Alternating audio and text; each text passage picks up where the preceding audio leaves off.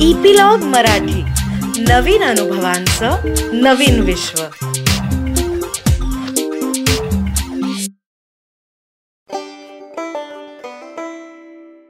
नमस्कार.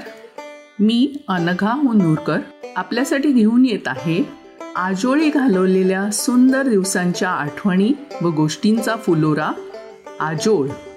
भाग दहा द्वारका मावशी. मागील भागात आपण खुळ्या घाणीविषयी ऐकली आता ऐकूया पुढील भाग. द्वारका मावशी ही आजीची मैत्रीण. वास्तविक ती पण आजीच्याच वयाची. पण का कोणाच ठाऊक आम्ही तिला आजी न म्हणता मावशी म्हणायचो. खूप हसरी आणि अतिशय प्रेमळ. त्यात माझ्या आईशी तिची अधिक सलगी. त्यामुळे आमचेही लाड व्हायचे. आजी तिला द्वारकी म्हणत असे.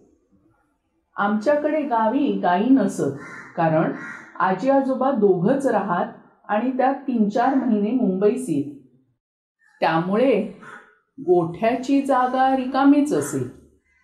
त्या काळी दूध क्रांती झाली नव्हती. आम्ही दूध पावडर घेऊन जायचो. त्याचे ते दूध भयंकर लागे. एरवी मला दूध खूप आवडे पण हे दूध म्हणजे आपत्तीच. बरं घरटी गाई म्हशी या कुटुंबांच्या गरजांसाठी असत.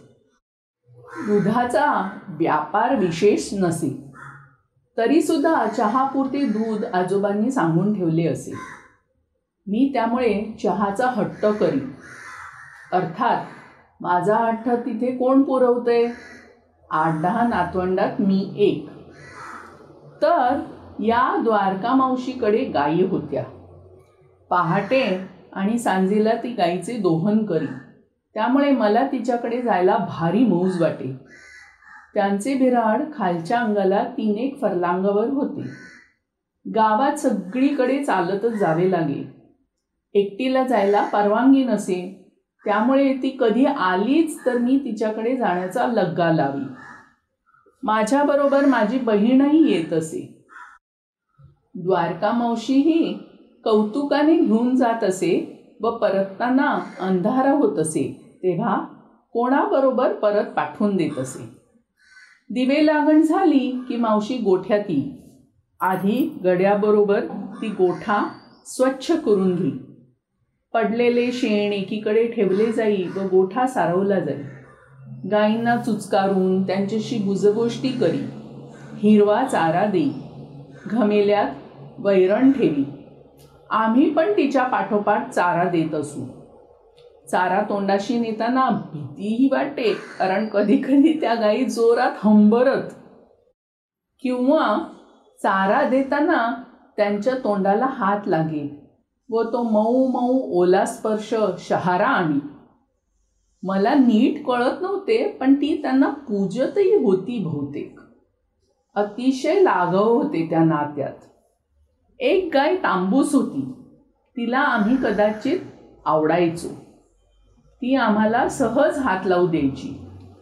शाळेत तांबू गाय हा धडा झाला होता. त्यामुळे आम्ही तिला तांबू म्हणायचो.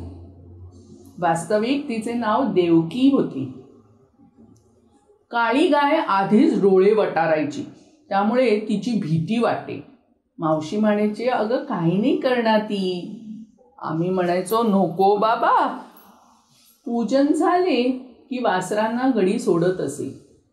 गाई अगदी खुशीत येत. ती वासरे आचळांना धुशा देत दूध प्यायची. मावशी गाईंना दुखत नाही मी विचारे मावशीला असू येईल. आईला आपले बाळ कसे असले वागले ना तरी ती सहन करते ग बाळी असं ती म्हणे.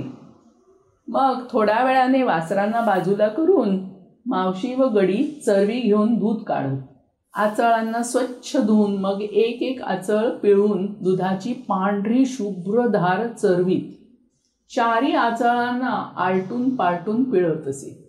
ते सगळे बघताना आम्हाला अनेक प्रश्न पडत ती हसून त्याचे उत्तर देईल.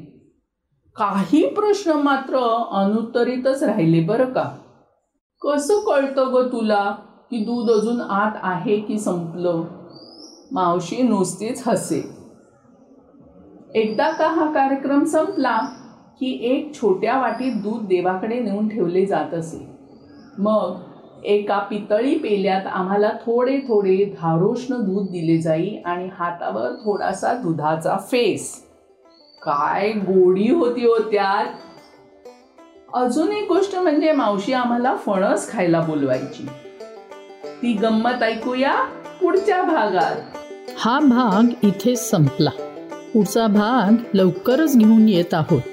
त्यासाठी इपिलॉग वेबसाईटवर किंवा तुमच्या आवडत्या पॉडकास्ट ॲपवर जसं गुगल पॉडकास्ट हप ऑपर जिओ सावन कास्ट बॉक्सवर सबस्क्राईब करा.